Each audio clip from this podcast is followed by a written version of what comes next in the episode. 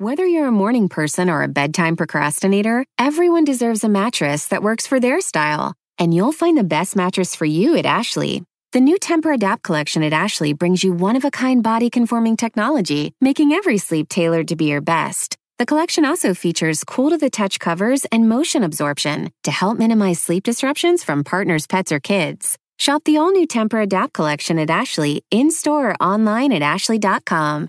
Ashley, for the love of home. Good evening to everyone at home. I'm Tiffany Cross, and tonight for Joy Reid, and we've got a lot to get into in the next hour, including stunning new details about what happened in the hours before that deadly shooting on a movie set in New Mexico. And in a little while, I'll be speaking to Congressman Jamie Raskin about the vote to hold Steve Bannon in contempt and that bizarre scene on the House floor yesterday when Congresswoman Marjorie Taylor Greene literally tried to pick a fight with both Raskin and Liz Cheney. Yeah, we're going to talk about it. But we begin the ReidOut with progress that will impact millions of working class Americans. Now, it sounds like Democrats are finally getting close to the finish line when it comes to delivering the Build Back Better agenda. But the questions we all need answers to what exactly will be in there, and will it include what was promised? Now, Vice President Kamala Harris traveled to the Boogie Down today. She was in the Bronx and visited with families in part to promote the administration's plans. This right now is a moment that will not last.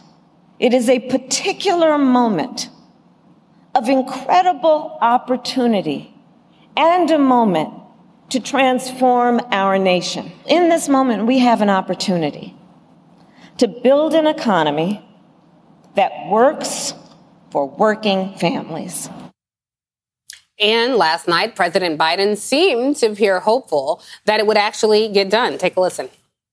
We're down to four or five issues, which I'm not going to negotiate on national television, as you might guess. We'd be like, no, interested no, no, in hearing them if you want. No, I know. But all kidding aside, I think we can get there. But there are two major hurdles that Democrats have to overcome. And that is West Virginia Senator, I love the filibuster, Joe Manchin, and Arizona Senator, nobody knows what she wants, Kyrsten Sinema. Now, in order to ensure that both remain on board in passing this once in a lifetime legislation, the White House and fellow Democrats had to trim their proposal from $3.5 trillion to somewhere around $2 trillion.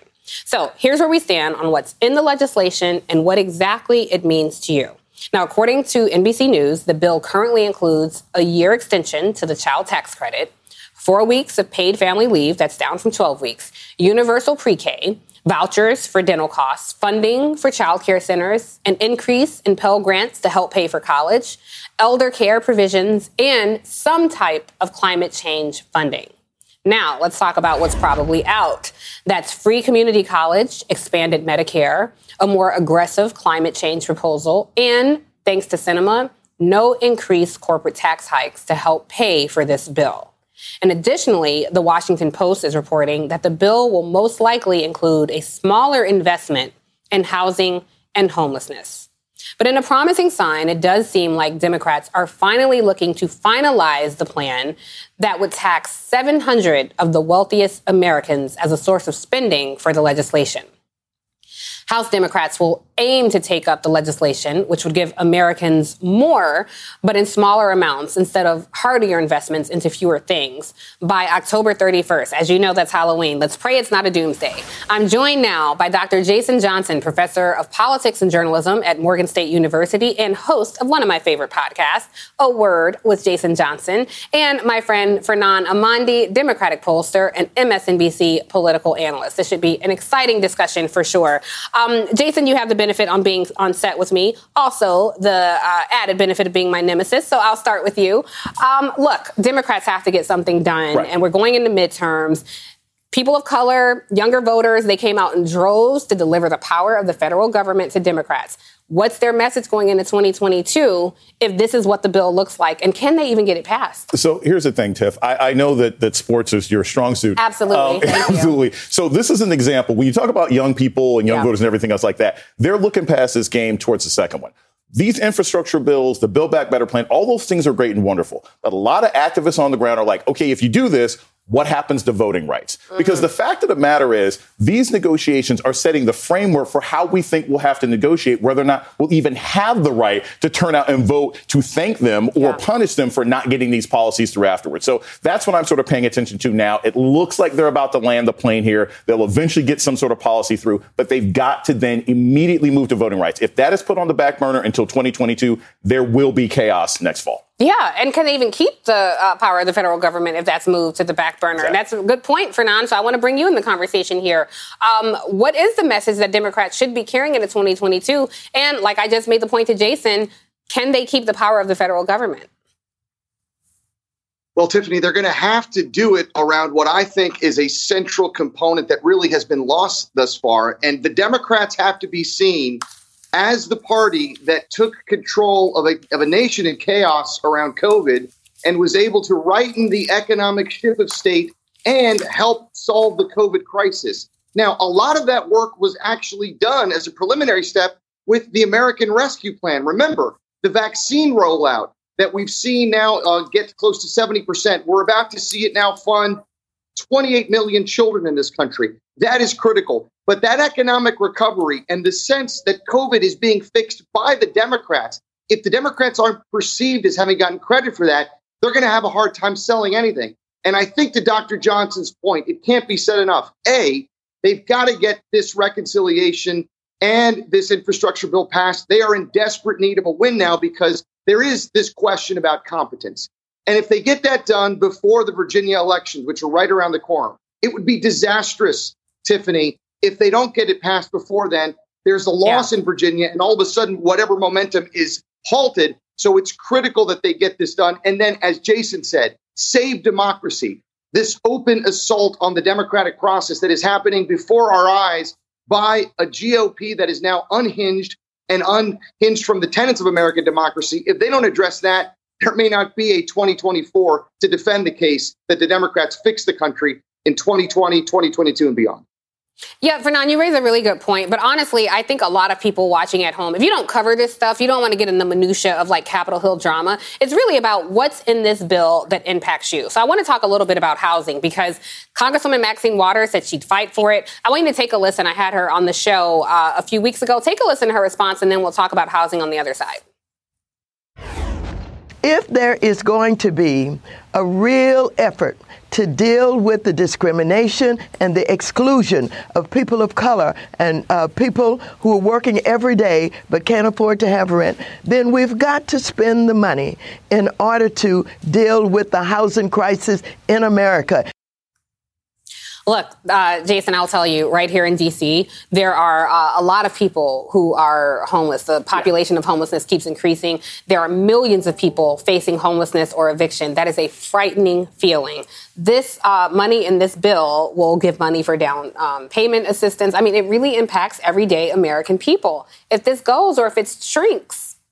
So here's the thing you can't kick people out in the streets in the middle of a pandemic that comes from people, you know, breathing and being around each other. Yeah. So this has to be taken care of. This is part of the messaging that I think Democrats should be using against Sinema, against Manchin. If you look at, you know, you can do some back of the envelope math here, right? Yeah. If you look at the, uh, the the Trump tax cuts and you look at the Bush tax cuts, you add those up together, that's about $3.6 trillion in tax cuts. Yeah. This whole plan by the Democrats is only going to come in at about 2 trillion. It's actually a discount. It's going to be keeping people in their homes, providing people with the resources that they need, and helping kids go to school. They should be putting this in contrast to the yeah. cheapskates in Congress right now who are saying, we can give some money back to the billionaires, but we can't give it to you to keep your house. Right, exactly. And look, let's talk about uh, Sinema. You know, this is driving me quite insane. Fernand, I want to get your opinion here because Biden said yesterday during that town hall, she's smart as the devil? Yeah, my friend, on that we agree. Why is she so uh, concerned about corporate tax hikes and the wealthiest people in this country more than she is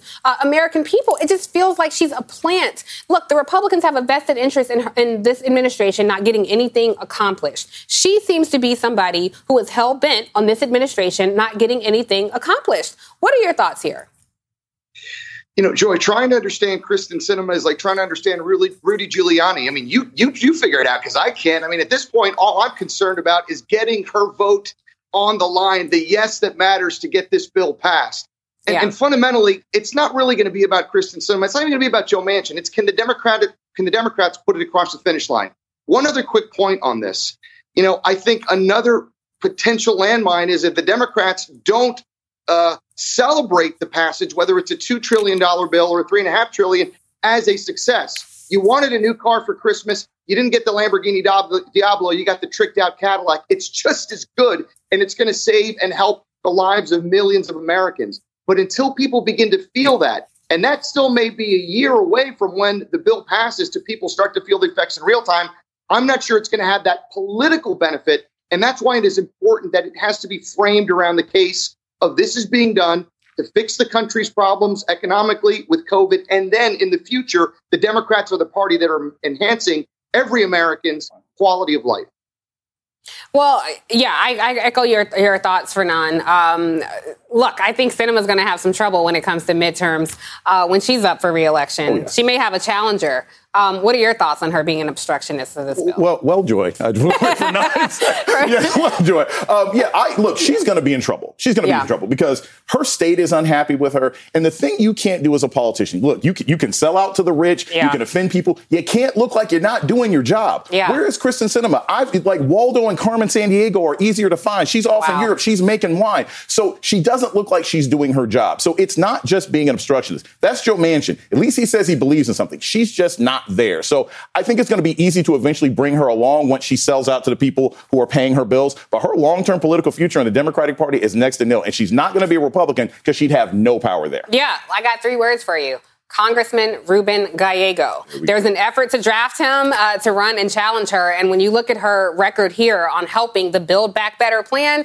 uh, it is very dismal. Um, Fernand, let me ask you because there are other things in the bill that I think we don't talk enough about. Again, people get so caught up in the minutia of Capitol Hill. I think it's important for our viewers to understand the uh, the benefits that are in this bill that will impact them. Um, there's a, a provision in the bill that would authorize $5 million a year for the Small Business Administration for an entrepreneurial program program for formerly incarcerated individuals. That is a major uh, piece of legislation that we're not, uh, you know, really talking enough about or paying enough attention to. This will impact a ton of people, particularly people who are focused on ban the box legislation when they can't get a job anywhere else. Um, these are the talking points that Democrats need to be out there selling. Do you think that the media um, and Democrats have done a good enough job of selling this to make sure that this bill uh, gets passed? Well, no, I don't think they have. But by by same token, Tiffany, I think strategically it doesn't really make sense to sell it until it passes. We already know the polls are clear. The American people think these individual policies are very popular. They want to see these types of legislation that are going to make the country move forward and and, ta- and be tantamount to real progress happen. The problem is right now, the reason we've seen President Biden's approval kind of blow up over the summer is this seeming sense that nothing is getting done the infighting, the sausage making. Folks don't really go into the minutia. Once it's passed, however, that changes the dynamic because then you can say, look at this transformational piece of legislation that the Democrats, not the Republicans, because there's yeah. not going to be a single Republican vote on most of these items that the Democrats pass. And if were it not for the Democrats, this would not be happening. But back yeah. to the point, get it done, get it passed, and hopefully, all indications are it looks like it might happen this coming week. Yeah, we hope so. And we got to get off that talking point of infighting among Democrats. We got to put the blame back on Republicans who are being obstructionists here. So thank you so much, uh, Dr. Jason Johnson and Fernand Amandi. Uh, but don't go at home because up next on the ReidOut, the feeble and embarrassing Republican opposition to holding Steve Bannon in contempt of Congressman or Congress. Sorry, uh, Congressman Jamie Raskin, a member of the January 6th Select Committee, will join me next. Plus.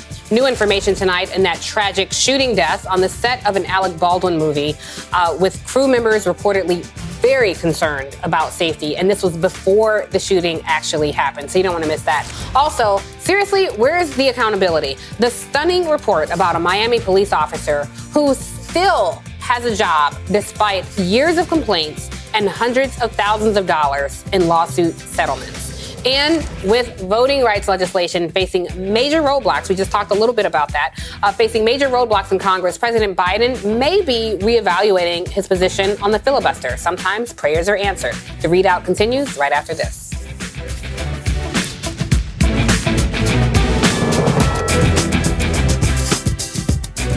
Today and every day, Planned Parenthood is committed to ensuring that everyone has the information and resources they need to make their own decisions about their bodies, including abortion care.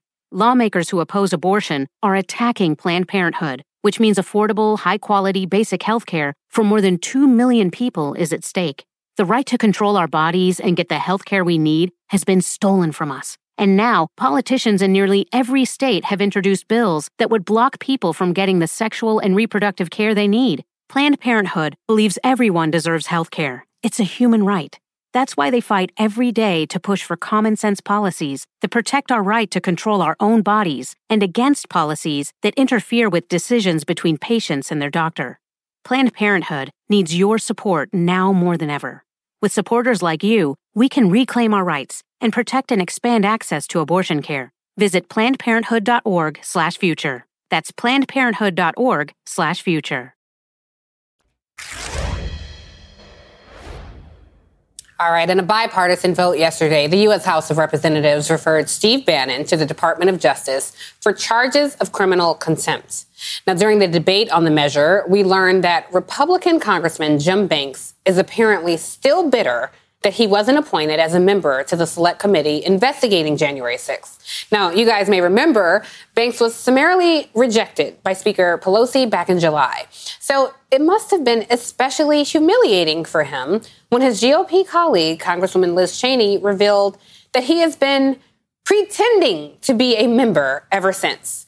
Cheney divulged that Banks has written letters to federal agency falsely describing himself as the ranking member of a committee that he literally has no part of.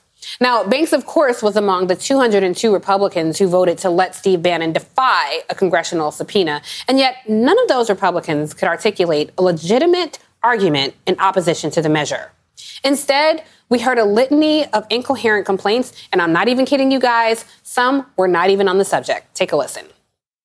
The Select Committee despises Steve Bannon's politics so they're abusing their power to put him in jail. These are the folks who assaulted our democracy for two years under the specter of the Russia hoax. When President Trump was president, Americans got their Christmas presents on time.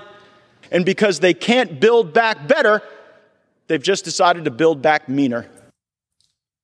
It always comes back to a war on Christmas some kind of way. Now, listen, Marjorie Taylor Greene was apparently so enraged that Congress would dare hold Bannon accountable that she tried to pick a fight with Liz Cheney and Jamie Raskin on the House floor while the vote was taking place. Now, according to Axios, Congresswoman QAnon reportedly called the vote on contempt a joke. In turn, Cheney responded that Greene was a joke and asked whether she needed to be focusing on her anti Semitic space lasers. She was referring to, of course, that conspiracy theory that Greene had posted to Facebook in 2018. This woman's a member of Congress, by the way. Congressman Jamie Raskin of Maryland, a member of the January 6th Select Committee, joins me now. Congressman, so happy to have you here on a Friday night. Thank you for being with us. Um, and I'm really sorry what happened yesterday. I really, can you tell our viewers what exactly happened when you were confronted by someone who clearly seems a bit disturbed? Well, but I've never met Marjorie Taylor Greene. I've never been properly introduced to her. And she began by approaching me and asking when we were going to have hearings about uh, the violence in the Black Lives Matter protests. And I said, we really did need to have a hearing about Kyle Rittenhouse and the two uh, protesters that he shot and killed, um, you know, with his uh, assault weapon. And um, so she turned to Liz Cheney and then began engaging with her about something. And uh, well, I was impressed by the fact that Liz, who's about the best mannered, most poised member of Congress we've got, uh, gave as good as she got from Marjorie Taylor Greene and was not letting her get away with anything. So I, well, I appreciated the fact that Liz uh, stood up for our position. Well, you both did. I think that was a pretty quick comeback uh, on your part. Listen, I mean, we can kind of laugh at this because she's laughable, but it's kind of scary that she sounds like the homeless woman who sleeps on my block. I and mean, this is a woman who is actually an elected member of, of Congress. Um, that it feels a bit unsafe. Like she keeps asking for these uh, encounters. Um, but I, I don't want to spend well, too much time on her. Oh, go right ahead. Go right yeah. ahead. Well, no, I'll just I'll just say there is a serious issue here because um, you know, Donald Trump has taken over the GOP and they've organized themselves literally around a lie, a lie that's been rejected in 61 federal and state courts all the way up to the Supreme Court, a lie that was rejected by numerous election officials, including uh, lots of Republicans like Brad Raffensperger, the Secretary of State of Georgia, and a lie that's even been uh, repudiated by their own concocted commissions that they create, like in Arizona, somehow to try to ferret out the fraud. And it's never there. In fact, in Arizona, they found that Biden had an even bigger victory than was legally declared. And yet, still, they organized themselves around the big lie. And then that turned into the big violence. And now it's turning into the big cover up with Steve Bannon, who refuses to do what every other American has got to do, which is to testify when called upon to testify by your Congress or by a court. Yeah, and look, I think that's the scary part that you talked about, the big lie. It's not so much that members of Congress are perpetuating this, it's the millions of people who believe this. And it's got to be scary going into midterms because will these people ever accept an outcome of a, an election um, that they don't like? I, I, I want to ask because I think the question people want to know overwhelmingly is will any of these people ever face accountability? If Steve Bannon gets away with thumbing his nose at a congressional subpoena, I mean, there's got to be other subpoenas in the work. You think about Jared Kushner, Ivanka Trump, you know, all the other people, um, Congressman Mo Brooks, even. Uh, if he gets away with thumbing his nose at a subpoena, what does that mean for your committee's work? Well, before we get there, the good news is that the vast majority of people we've called up for interviews uh, or that we've subpoenaed have either come to testify in interview or are engaged in good faith negotiations with the committee. I mean, if you get a subpoena from the U.S. Congress, for Friday at nine and you can't make it and you say you want to come Monday at four or reschedule for some valid reason, we can do that. We're not trying to put people in jail. We're just trying to get the information we've been commanded to do by statute about the worst attack on the U.S. Capitol since the War of 1812, uh, a political attack that really could have kicked off a civil war. In fact, I looked at hundreds of um, tweets today that were sent out calling this civil war part two or locked and loaded people who are ready to come to Washington to do violence to the Capitol, to uh, threaten uh, Vice President Mike Pence, and to try to overthrow the election. Listen, I want to tell you, I was among uh, the people. I was actually walking into our bureau um, when that attack happened on our, our Capitol. And these people were coordinated, Congressman. I mean, they had on t shirts, they were color coordinated, they had hats. I understand the committee has broken up its work into five committees, um, and that there is one uh, specific, a forensic financial person who is looking into the financing of what happened there. What are you looking, uh, what information are you looking to gain with this? Uh, forensic financial expert who's looking at the financing of this attack? You know, I'm not aware of that reporting. And I, the um, select committee, we meet as a whole. There might be some reference to different groups of people on the staff, perhaps, but um, I don't believe everything you read about the January 6th committee. But in any event, we are very interested in the coordination among the different violent elements. We know that the Proud Boys, the Oath Keepers, the Three Percenters, the Aryan Nations, the militiamen, the QAnon followers, um, all acted as a violent vanguard at the front of the march and helped to lead the violence which led to the wounding and injury of more than 140 police officers who were beaten over the head with steel pipes and Confederate battle flags and um, two by fours and so on. Um, and then, of course, there was coordinated entry into the building, and they were chanting, Hang Mike Pence, hang Mike Pence, and uh, threatened to go and get Nancy Pelosi and put a friggin' bullet in her brain, as one of the insurrectionists said. So this was very serious business. Uh, Donald Trump's efforts to play this off uh, as um, you know a, a, a, rowdy protest where uh, the protesters were hugging and kissing the officers is just a farce and you know yeah. a further extension of his big lie. So I just want to nail you down on this. Has the committee um, brought on a financial, a forensic financial litigator to look into the finances of uh, the incident that happened on January 6th? I, am not aware of that specifically. Um, obviously, um, a number of us, including me, are very interested in the financing of it. You don't knock over the U.S. Congress and disrupt electoral college counting for the first time in American history by accident, and you don't do it for free. I mean, this is a very expensive operation, bringing in the buses and bringing in the uh, protester rioters by planes, trains, and automobiles, the hotels, the motels, uh, and the operation. We're going to see that there was millions of dollars, I think, uh, involved in this operation when all is said and done. Um, And we want to know exactly how the violent insurrection part was coordinated with the attempted political coup. In other words, the violence that was mobilized against our officers and against uh, other officials inside the building, how that was coordinated with Donald Trump's attempt to get Mike Pence, for the first time in American history, to declare unlawful powers to reject electoral college votes, lowering Joe Biden's total below 270, kicking the whole contest into the House of Representatives for a contingent election, where, of course, we would vote not one member, one vote, but one state, one vote. That was the whole purpose of this thing. And uh, the GOP had 27 states, although I don't think they would have gotten Wyoming's Liz Cheney, who's the at large rep there, but it still would have left them with 26 states in the majority. And I think that that was the purpose of the political coup and also the purpose of the violent insurrection.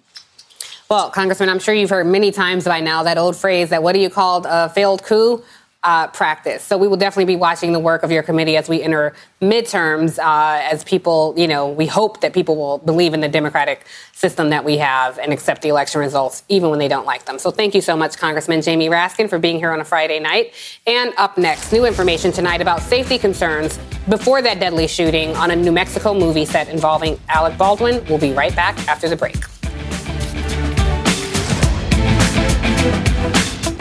Whether you're a morning person or a bedtime procrastinator, everyone deserves a mattress that works for their style. And you'll find the best mattress for you at Ashley. The new Tempur-Adapt collection at Ashley brings you one-of-a-kind body-conforming technology, making every sleep tailored to be your best. The collection also features cool-to-the-touch covers and motion absorption to help minimize sleep disruptions from partners, pets, or kids. Shop the all-new Tempur-Adapt collection at Ashley in-store or online at ashley.com. Ashley, for the love of home.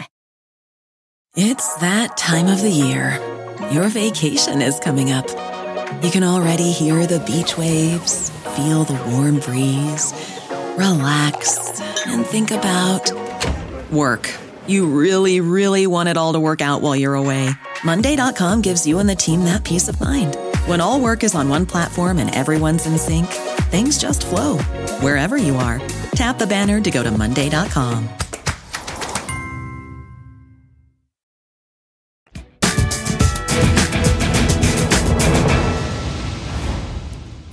So many questions remain over the tragedy that unfolded yesterday on a film set in New Mexico. During production of his new movie, actor Alec Baldwin fired a prop gun that killed the director of photography, Halyna Hutchins, and injured the film's director. NBC's Miguel Almaguer has more.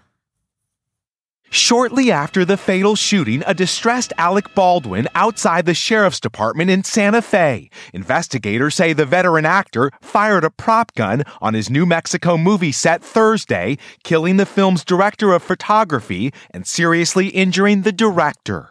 So was it loaded with a real bullet or one? I don't. I cannot tell you that. Okay. We have two injuries. But just hours before the deadly shooting on the set of Rust, an independent movie in which Baldwin is also one of the producers, NBC News has learned several crew members walked off the set over safety concerns, including multiple previous misfires of the prop gun, according to a source familiar with the matter. Baldwin, who's 63, expressing remorse. There are no words to convey my shock and sadness regarding the tragic accident that took the life of Halyna Hutchins, a wife, mother, and deeply admired colleague of ours. I'm fully cooperating with the police investigation to address how this tragedy occurred. One of the things about uh, firearms on set that, that people don't realize is that even if it's set up to fire blanks, federally, it's still a real gun. Larry Zanoff, a Hollywood weapons expert who was not on the set of Rust, says when strict safety guidelines are followed, accidents should never happen. The industry's safety bulletin spells out blanks can kill. Treat all firearms as though they're loaded. Live ammunition is never to be used. No one shall be issued a firearm until he or she is trained. Tonight, it's still unclear if Hutchins was killed by a blank, live round, or other projectile. The, the way we handle firearms and the blank ammunition on set, that seems very difficult to imagine how a blank would do that. Gentlemen. In 1993, after Brandon Lee, the son of Bruce Lee, was killed in a filming accident involving a prop gun, industry safety measures tightened. To my mind, this accident happens because somebody missed some check that they should have done Hutchins, who was 42 and posted photos of horseback riding near the set, was quickly becoming a Hollywood star. Rust actress Frances Fisher posting this tribute, saying, Rest in paradise, dear Halyna. Tonight, a tragic accident, and now mounting questions as to how something like this could ever happen. The production company involved in this incident says they are not aware of any safety concerns, but add they are fully cooperating with investigators. Tiffany? All right, NBC's Miguel Almaguer, thank you so much. Still ahead on the ReidOut. Ever wonder how police officers with dozens of citizens' complaints against them actually stay on the job? Well, meet Miami Police Captain Javier Ortiz who a fellow officer described as a bad cop protected by bad leaders. What his story tells us about police accountability after the break. Stay right there.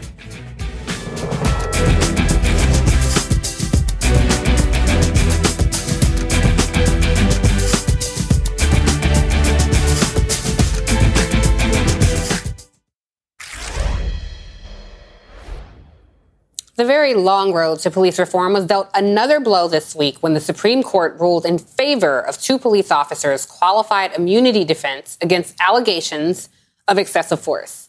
Now, this sent a clear signal that a majority of this conservative court is still overwhelmingly in favor of providing this controversial shield for law enforcement.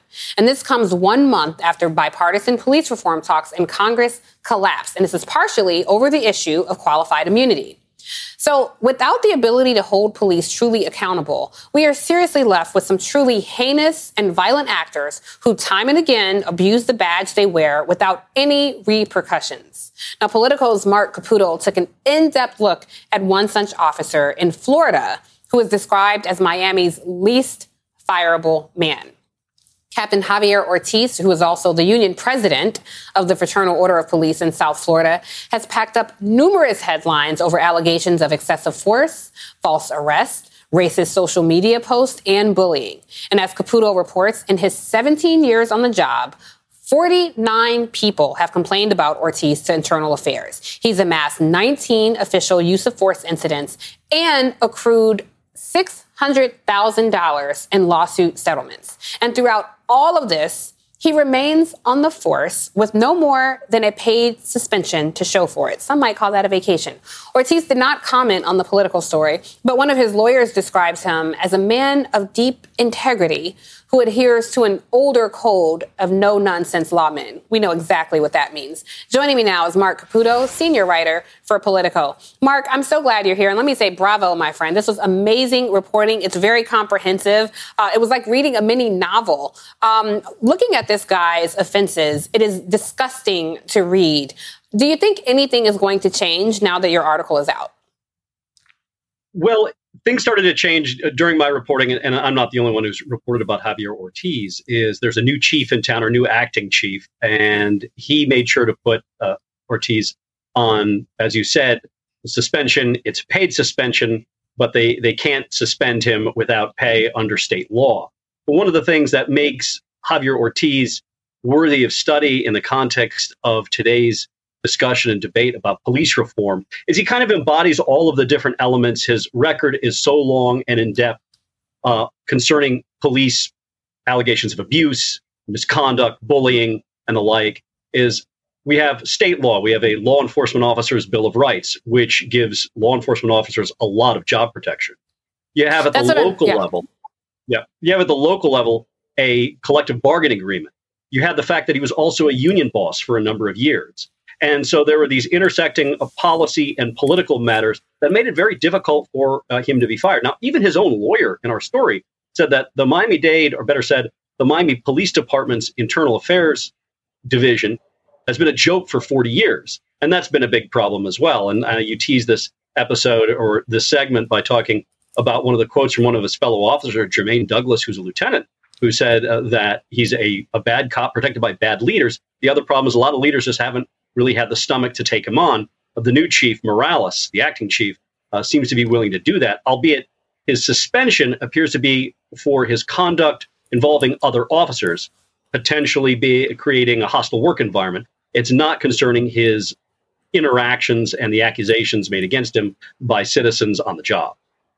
So in your, your great reporting, you talk about the acting chief, this guy, Manny Morales. Now, even if Morales fires him, there are still provisions in this contract that would potentially challenge that firing and protect him. I just want to give our viewers an idea of who this guy harassed because although he's done these racist posts, um, he clearly uh, is not discriminatory when it comes to who he's harassed. Um, these are just some of the people uh, who have complained about him: a teacher, uh, a college student, bar patrons, motorists, a maintenance worker installing electrical lines, a drone operator, um, a, a, woman who claimed she was flung down an escalator outside a bar, uh, a man lost uh, uh, his nerves from having handcuffs tightly. He reportedly um, had uh, another man had his eye socket cracked in a beatdown that Ortiz did. So I ask you, Marc. Um, if there's still provisions that if Morales fires this guy, he could still wind up back on the force. If the courts will not do anything about police reform, if Congress will not do anything about police reform, what's the recourse from people who are on the receiving end of this level of abuse? Yeah, that's a great question. Uh, I would say let the process play out. I don't have the ability to predict that. Now, if past his prologue, he's probably going to get his job back. However, ultimately, a firing of a police officer under the union's collective bargaining agreement goes to an arbitrator, a, a quasi judge, who rules kind of yay or nay. One of the concerns that a lot of the former chiefs, and perhaps the current chief, I haven't talked to him about this, have is that the arbitrator is picked in part in concert with the union. And the arbitrator will have a tendency to give the city a few firings now and then, and then he'll give the union or the cop uh, a firing now and then, or, or better said, uh, will reinstate him now and then. It's kind of like a 50 50 proposition. Now, that having been said, one of the interesting things about Ortiz is while he was the former union chief for the Miami Police Department, he has since had a big falling out with the membership when they decided not to reelect him or to elect him again as president and he's now trying to get another union involved. So there might not be a lot of love for the union for him anymore. Certainly, a lot of the rank and file don't like the direction that he's gone, and they they don't like uh, the appearance or the reputation that the Miami Police Department has gotten. Now, now, that having been said, as my story says, the Miami Police Department has a real history of brutality. The FOP, the uh, Fraternal Order of Police local chapter, is named after Walter Headley. He was the chief, the racist chief in Miami, who in 1967 yeah. famously said, "When the looting starts, the shooting starts," and that's something right. that Donald Trump repeated word for word uh, a few years later, or just last year during the post George Floyd uh, uprisings that we saw across the nation. Yeah, and even though the unions have rejected this guy, they uh, I will not shed a tear for the unions. The police unions are a huge part of uh, police brutality. And honestly, Marc, the six hundred thousand dollars that it's cost taxpayers for bad cops, when people complain about where their tax dollars go, start with bad cops. Listen, bravo, Marc Caputo. Amazing reporting. I encourage everybody to check out your story in Politico. It was riveting. Thank you so much, Marc, for joining us on a Friday, and go have a wonderful weekend. Up next, a major development today in the almost total abortion ban in Texas plus the fight for voting rights. Greg Abbott picks an actual advocate for the big lie. No kidding. This guy's going to oversee elections in Texas. And as President Biden shifts his position on the filibuster to boot. We'll be right back.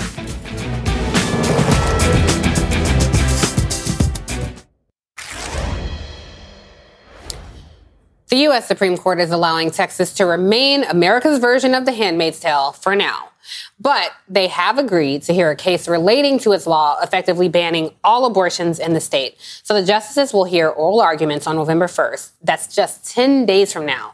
But they have declined to block the law for a second time. Only Justice Sonia Sotomayor dissented on that and blasted her colleagues, writing, The promise of future adjudications offers cold comfort, however, for Texas women seeking abortion care who are entitled to relief now. I'm joined now by Dr. Christina Greer, Associate Professor of Political Science at Fordham University, and Matthew Dowd, Democratic candidate for Lieutenant Governor of Texas and the founder of Country Over Party. Um, Chrissy, I got to start with you here. Are we seriously going to trust a conservative court with an actual handmaid on it to protect the woman's right to choose? No, we we can't, um, and so that goes not just with the Supreme Court, but state courts uh, all across the country. And I think, honestly, Tiff, this just highlights the real importance for us to really pay attention to local elections, to pay attention to state house elections, and to pay attention to statewide elections, because so many of these people leave the state house and they go to Washington D.C. and they make decisions based on uh, our bodies and our lives. But obviously, we're seeing this play out. Uh, in the great state of Texas, and sadly, uh, what what you know, I really want people to think about uh, are the elections that are happening on November 2nd. So making sure that, you know, you call your friends in Virginia to make sure that they're voting because we don't need uh, Virginia to turn into Texas. And in the upcoming years, we don't want more states uh, to roll back not just a woman's right to choose, but obviously that goes hand in hand with voting rights legislation as well. And more states are actively trying. The Supreme Court will also hear that Mississippi uh, case when it comes to abortion rights as well. Matt, I want to ask you because you're running in the state of Texas. Um, you know, Chrissy says, yeah, pay attention to those state house, um, those state legislatures, but you can pay attention if voter suppression uh, is keeping you from the ballot box. You know, what can you do beyond paying attention? Um, the Texas governor, Greg Abbott, just appointed as Secretary uh, of State a lawyer who briefly joined Trump's challenge to the 2020 election results in Pennsylvania. Honestly, with this level of voter suppression happening in Texas, what impact will that have on the elections? And can you win when a state is actively suppressing the right to vote? Well, I mean, Texas has become the epicenter of all the awful. I mean, of absolutely all the awful, from everything from choice to guns to not dealing with fundamental issues to now voting rights in this. And it's because these politicians don't feel like they're going to be held accountable in a general election. And their goal, and it's their their unstated goal, but it's very clear, is they don't want election day to look like Texas. That's what their goal is. Because if election day looked like Texas, they would all lose, and they know that. So it's their desire not to be held accountable for all these awful policies. Yes, we can win.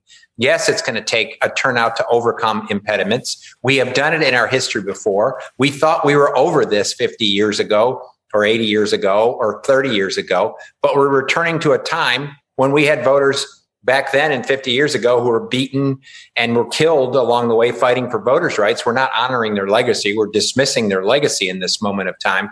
But yes, we can win, but it's going to take extra extra effort and extra work. And the le- the worst thing we can do is to sort of abdicate it. I think part of the Republican strategy is to do so many bad things in so much that we feel so beaten down that we give up. And I think that's part of their unstated ter- strategy because people are so with this onslaught. But we have to overcome impediments, just like all those leaders before us overcame impediments in their time.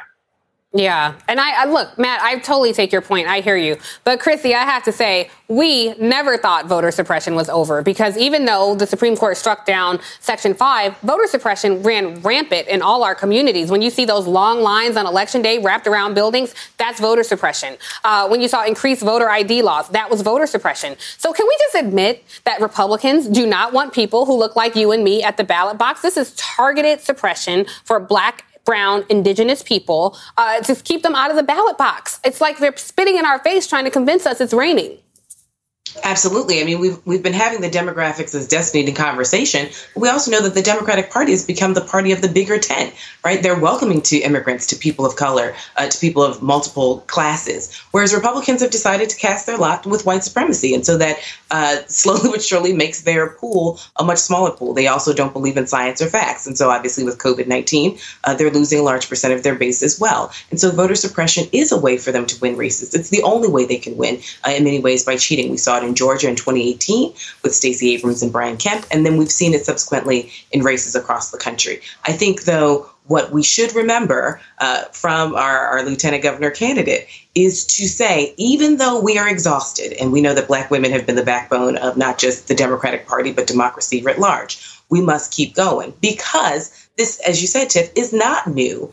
So we do have new strategies. We have to actually try and stay one or two steps ahead, uh, whether that's fundraising, whether that's calling people in other states to make sure that they even know that races exist. We know that even in presidential elections, only 60% of the voting eligible population bothers yeah. to show up. So we still need to tap into people who are sitting on the sidelines who we actually need at the ballot box. Yeah, and that's a good point. We're not new to this fight. We're true to this fight. So, Matt, you just heard uh, Chrissy's point. Let's assume that President Biden might be tuning into this program tonight. Uh, he did tease that he might be willing to uh, nix the filibuster. If he's watching right now, what advice would you give him when it comes to the filibuster?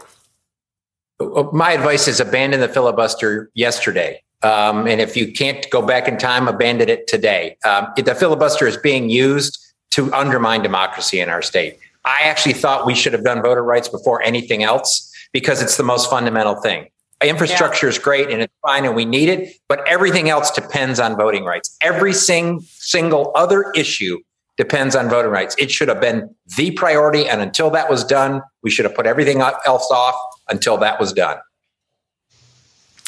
Very good point, Matt. We'll be watching your race. Good luck to you. Uh, I hope you. I hope I'm talking to the next Lieutenant Governor of Texas. And thank you, Dr. Chrissy Greer. You'll be with me tomorrow uh, on the Cross Connection. So I'll see you then. And you guys, time flies. That's the ReidOut for this evening. But before we go, I want to tell you why I'm here. It's because Joy is off celebrating her son's birthday. I want to wish a happy birthday to Joy's son, Miles Nasir Reid. Yes, he is named after Nasir Jones, the rapper, because Joy's husband loved him that much. I don't know if I have permission to tell that story, but I did. Don't hate me, Joy. All right, but tomorrow, coming up on the Cross Connection, I'm going to talk to Congresswoman Pramila Jayapal. We're going to talk about getting that reconciliation bill passed despite major concessions progressives had to make. And as jury selection gets underway in the murder trial of three white men for the death of Ahmaud Arbery, we'll do a deep dive on the process of how people of color are often kept out of the jury pool. You don't want to miss this discussion. So join me tomorrow at 10 a.m. for the Cross Connection right here on MSNBC.